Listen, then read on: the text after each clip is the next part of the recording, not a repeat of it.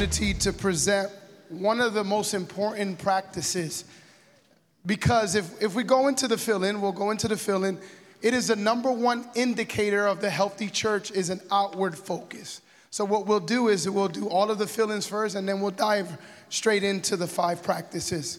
So the first one is healthy. The second one is outward. The third is theme. The fourth is lost. The fifth one is our, our. The sixth is purposes. The seventh is missions. And the eighth is community. So, the number one indicator of a healthy church is an outward focus. A central theme in the New Testament narrative is that the lost take a higher priority than the found. Said differently, those not in your church matter more than those that are are inside. For the purposes of church health outreach and missions differ only in their location. Outreach is local and mission is beyond your community. I have a statement that, that I always say before we go into the first one that I pastor a church of 114,000 people in Elgin. Some come to the building, some don't. Some come on Sunday, but I am responsible for the community. And, and that has been my model. That I say it on Sundays, I communicate that because number one, it's important that we make outreach a lifestyle rather than an event. That it is our language, it is our culture. In, in our church, there, there is a sign as we come out, I'm sure it's in some of yours as well. As the people are coming out, it says that you're entering the harvest. And that's intentional because that creates culture. It's a language for people to know uh, outreach is not what the pastor does, but outreach is something that we all should do. There are five subpoints as well that is under here to, to make it a lifestyle. Number one is hearing from Jesus. I, I like to add on that a little quick, uh, really quick is hearing from Jesus isn't just hearing, but sometimes hearing from Jesus is also seeing Jesus seeing them in your community what are some of the areas that i can can fulfill? Is there a need out there that i could see jesus operating and using our church? The second thing is seeking the kingdom. Number three is talking with people doing good is the fourth and ministering in prayer. Oh slow too down. fast? Too fast? So number i'll go back to two seeking the kingdom Number three is talking with people, having conversations with people wherever you are. That makes it a lifestyle. Number four is doing good. So, what good can I do around here? and the fifth one is ministering in prayer. Do we have all five? So, hearing from Jesus, seeking the kingdom, talking with people, doing good, and ministering in prayer. So you make it a lifestyle rather than an event. You have anything to add on that, Pastor? Yeah, I think, uh, guys, this begins, I mean, this begins at your own altar. Uh, everyone came to Jesus through the efforts of someone. And to me, Pastor Abby, it's the thanksgiving that rises up in your heart. Yes. That, man, why me? That makes you go, okay, Someone brought me Jesus, Pastor Todd. I need to take him to somebody else. And, and that's not just one day a week on a corner with a track. No, I, am going to meet people every day. Yes. And it's a, and if I'll let the Lord, something that I used to say all the time to our church is that the Lord has the ability, only the Lord has the ability to take all of our lives, and I see it like a big spider web, and create these intersections of people every day and he orchestrates the steps of a righteous person are ordered of the Lord. And he's yes. not just ordering your steps for your benefit, he's ordering your steps so that he'll bring you in the path of somebody that you can share the love of God with. And you got to be you got to be on task all the time. That's a lifestyle. Can't be just an event you scheduled. Yeah, there, there's always an opportunity to present the Lord.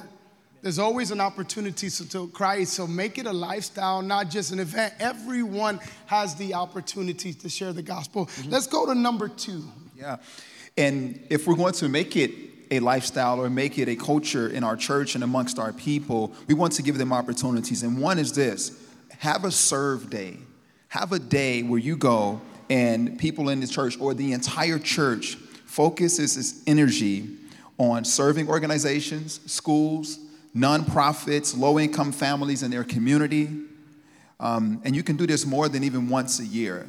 And it's up on the screen, but I'll just read it again where the entire church focuses its energy on serving organizations, schools, nonprofits, and low income families in their community.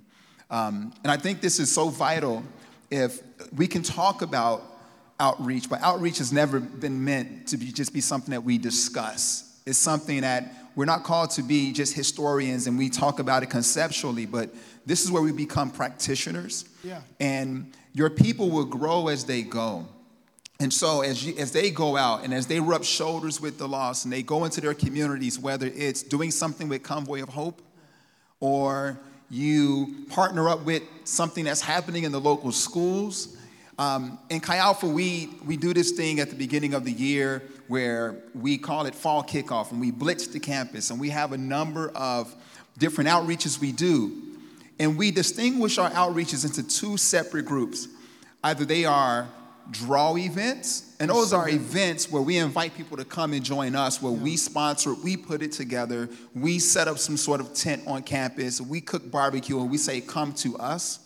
Or they are go events.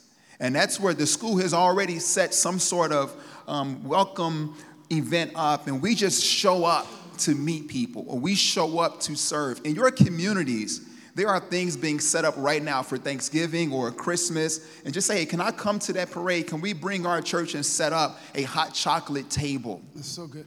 And put up a banner for your church and getting your people just out the four walls. Yeah. That's where the church really comes alive. And that's where you begin to, and I know a lot of our churches, we want a younger demographic to get engaged. This is why oftentimes they disengage because they don't see the church doing things outside of the Yes. four walls. Yes. When they see it, I remember quickly, I'll say this. I remember when we partnered up with Convoy of Hope, Chi Alpha, and it was in Marquette Park, and we put the word out there, and we had a number of unsaved students saying, We want to be involved with this. We want to show up. These are people who weren't coming to small group, weren't coming to large group, weren't coming to worship, but they were ready to go and serve. It's such a strategic opportunity when we set up those opportunities to Yeah, serve. in, in our church, we have an event that we do every year. It's all hands on deck. The church knows it's part of the culture, it's part of the vision. Uh, we normally, for this event, get about 125 volunteers to 150 every, every year. It didn't start that way. But when I first started, I think we had about 30 to 40 volunteers. But we made it part of our culture, made it, did it every year at the same time, and eventually it began to grow. It went from 150 showing up to that event to now over 800 to 1,000 people coming in just specifically for that outreach. So you can start small. You, you don't need to create this massive event. We have the idea, oh, this serve day has to be this massive event. No, create us on the on the calendar, create a small event, and eventually it'll it'll create traction and, and grow and have momentum. You'll be more experienced. You'll God will reveal to you more of the needs of the community. You can add more things, but start small. Put it part of the culture of the church, and you'll see people connect to it and say, "Hey, I can't wait to do Hope Fest again. Yeah. I can't wait to do Serve Day again." We, uh, we, we put in the first comments the number one indicator of a healthy church is an outward focus. That's absolutely true. The first thing that begins to break in a church when it becomes unhealthy is that it turns its focus inward. All right? So when you assess your church, if you say, you know, we pretty much everything we do, it's about us, that's unhealthy. Why is that? Because people want to be involved in something bigger than themselves. Yes. Right. And Yeah. Sunday after Sunday after Sunday, church can become very routine. I'm not saying it's not eternally powerful in their lives, but they can very quickly acclimate to that. When you turn it out and you make it about something bigger, bigger than they've ever been involved in, my goodness, we the, the, the impact of our family fest that we used to do, it was great for the community, but our people, they, they lined up for it. Uh, because they, they wanted to be connected to something that was reaching the community. And let me tell you, focus it outward on these serve days, huge, huge benefit. Uh, th- now we'll go into the third one. The third one is create tiers of mission trips that provide multiple opportunities for people of all spiritual and financial capacities to participate in a trip. So we have international missions in our church, and we also have local missions. So we have outreach and missions. Once a year, we'll do a mission trip, either to Guatemala, to Africa, to Central American country. But every single Sunday, and this is since we started, every single Sunday, we have a mission trip. Right after service, there's a group of people in our Bridge to Life ministry that go, prepare meal, and takes it out to the homeless community.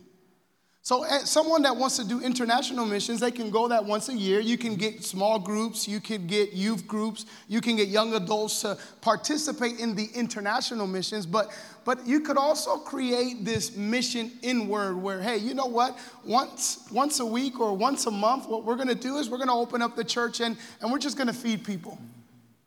And that's going to be our mission trip. We're going to come out of our walls and we're just going to connect with the community. So every single Sunday, there is a group of people. We've rotated. Sometimes we assign ministries to it. So today, the men's ministry is going to go. The men's director, they, they, come, they get a plan and they send the men. The women go. And, but every single week, there's an opportunity to, for someone to connect and do that mission trip. And let me tell you that every single time a new person goes on that mission trip, whether it's international or locally, they're transformed. Amen. Two things about that, Pastor Abby. Number one, you've also got people that will never be comfortable walking out on the street, but they are a great cook. Yes. And it gives them a place of ministry. Yes. And what do you do for the Lord? Man, I make the spaghetti every Sunday. All right? My mother. Yes, amen. All right. Uh, you know, the other thing too is that there is a thing among younger generations, church, that demands a social engagement. Yeah. You see, there are hungry people in our community. I've actually had people call me and say, Hey, does your church do anything to feed the hungry? Are you mm-hmm. doing anything about the social issues in your community? Mm-hmm. These are always young people that ask that. Mm-hmm.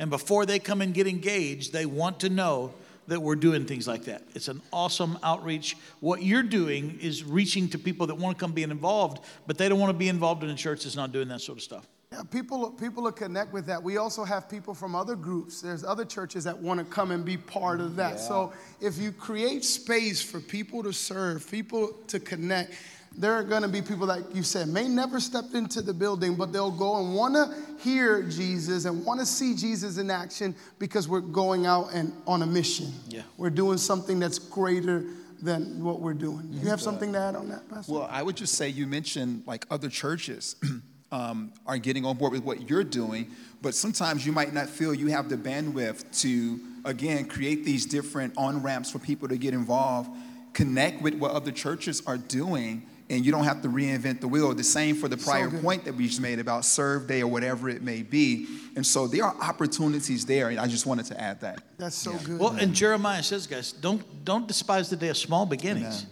You don't have to do a trip to Guatemala. Yeah. You can do a trip to the local park. yes. In get, missions is and evangelism does not have to be expensive. Uh, start small, let it build. Uh, d- don't be intimidated by well, we have to be a large church. No, come on. It's the it's the heart. It's the it's the it's the process by which you begin to demonstrate that. And pastor, you got to be right there in the middle of it. Yeah. You got to be the guy making the peanut butter and jelly sandwiches and kicking the ball around and, and uh, don't don't ask Jeremy. Don't don't do skateboards. You get hurt. All right. But lead lead in the outreach.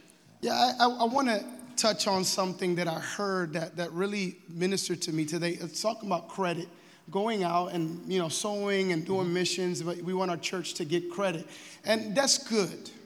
But the best credit that we can get is credibility. Yeah. Going out there, showing up, and just loving on people eventually develops credibility. Yeah. There are there are people that that we serve a lot, the homeless in, in our community, not because that was our vision. In, in, in reality, I don't nothing about homeless when I moved into the church. It was because it was a need.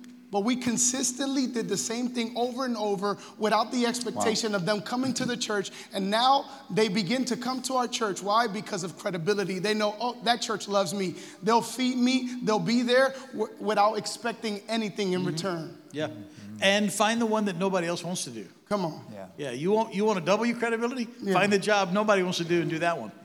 Yes. Yeah. Man, that social capital is huge. And when you get it, sometimes it takes a while to get it, but when you get it, it, it pays dividends.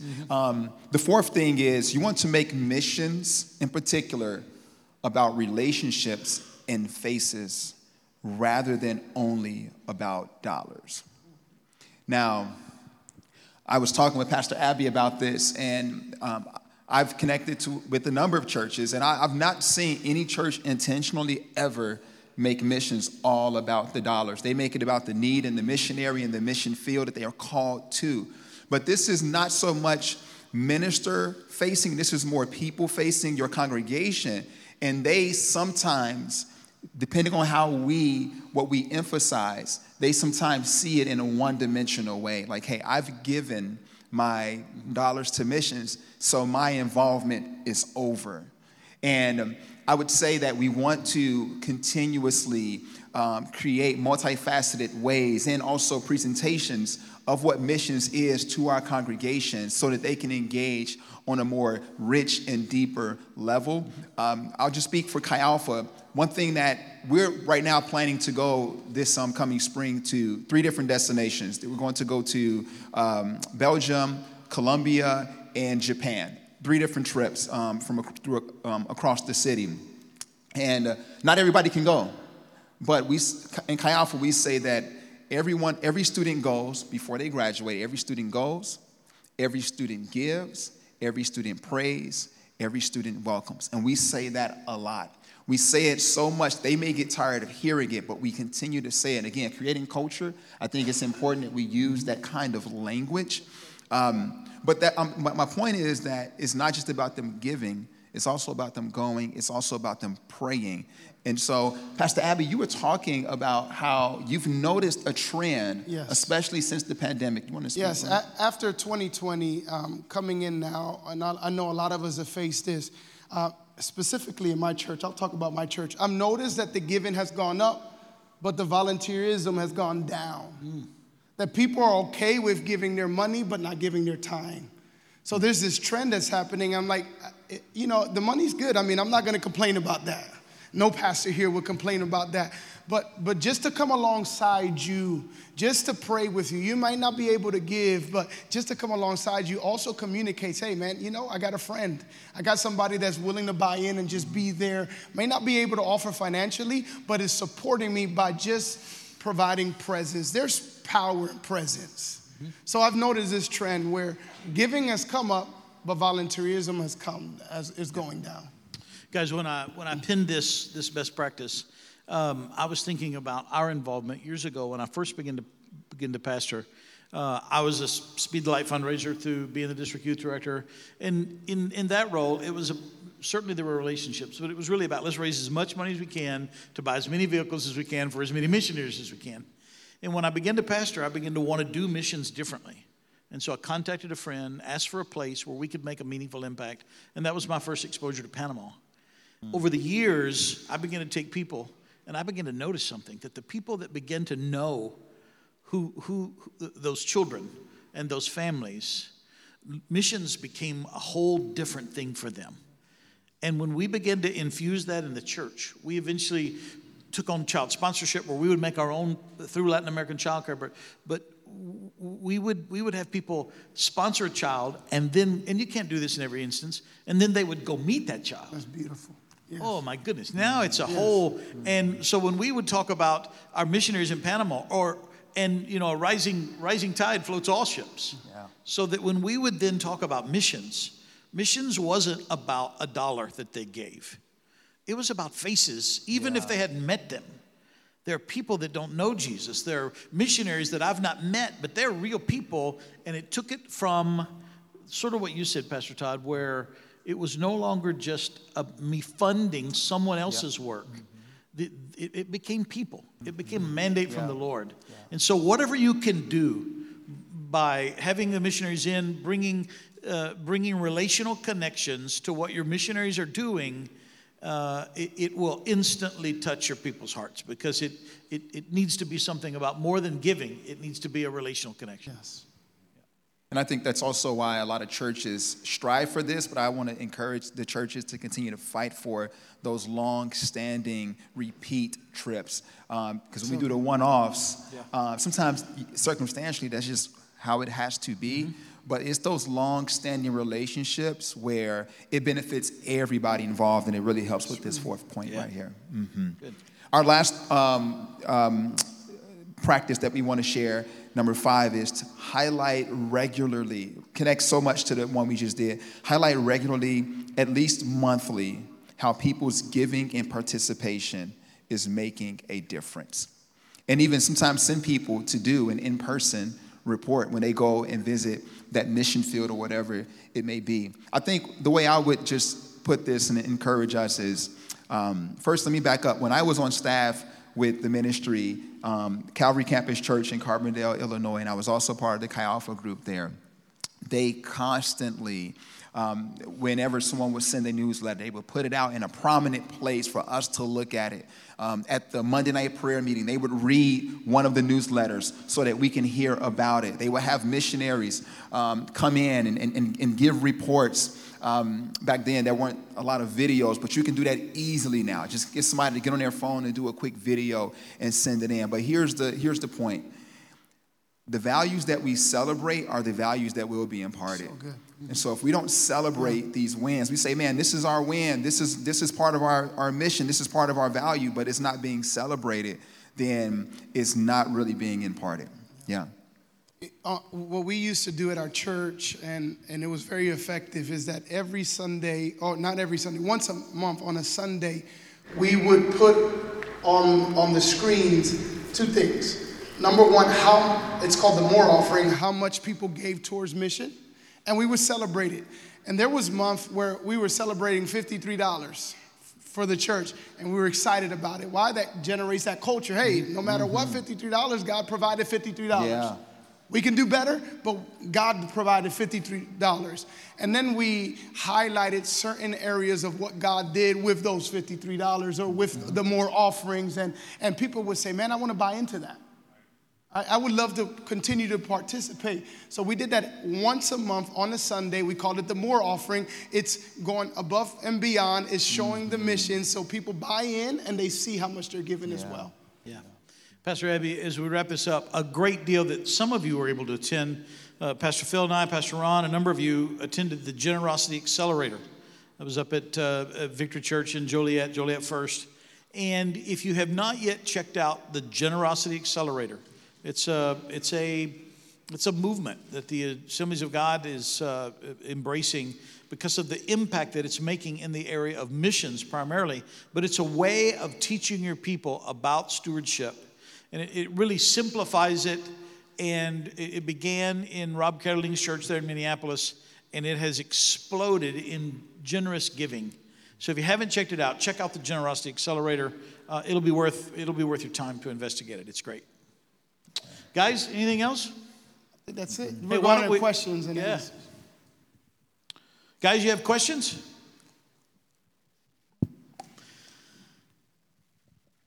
That one right here, Joel. Oh, yeah.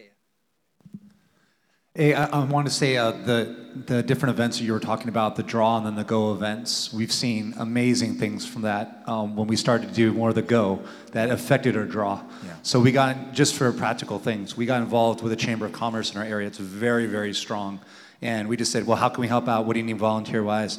We all wore our shirts. Our shirts were nice, Pastor Phil. Sorry, um, but you know we all wore our shirts for our, our church and everything, and. Uh, after that, all of our draw events have been way bigger than it's ever been. So, so uh, it, this stuff, yo, it all works. Okay, yeah. so listen, to all of it. That's it's awesome. good.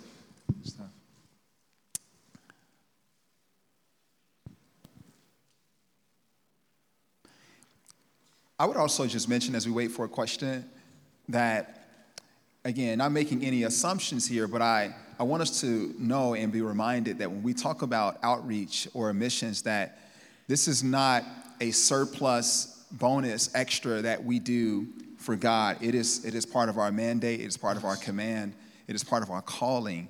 And, um, and, and, and so, if, if it is something that is mandated, I want to also speak to when you talk about missions, one missiologist put it like this that the purpose of the church being here is to fulfill the mission of God. And the mission of God preceded the church. He's from, from day one, he's been sending and seeking from creation. And so um, the church is here for the mission of God and is not vice versa. And so I think it's something, again, not to assume, but to remind us that this is something that God has called us to, and He's also empowered us to do it. And we can start small. Yes. And we can start small. Everything we need is in the house for us to go and do the outreach that God has called us to. Amen. Excellent. Any other questions? Well, guys, you have been an amazing, uh, amazingly patient audience. Come on, can you express your thoughts to Pastor Abby and Pastor Todd Lucas?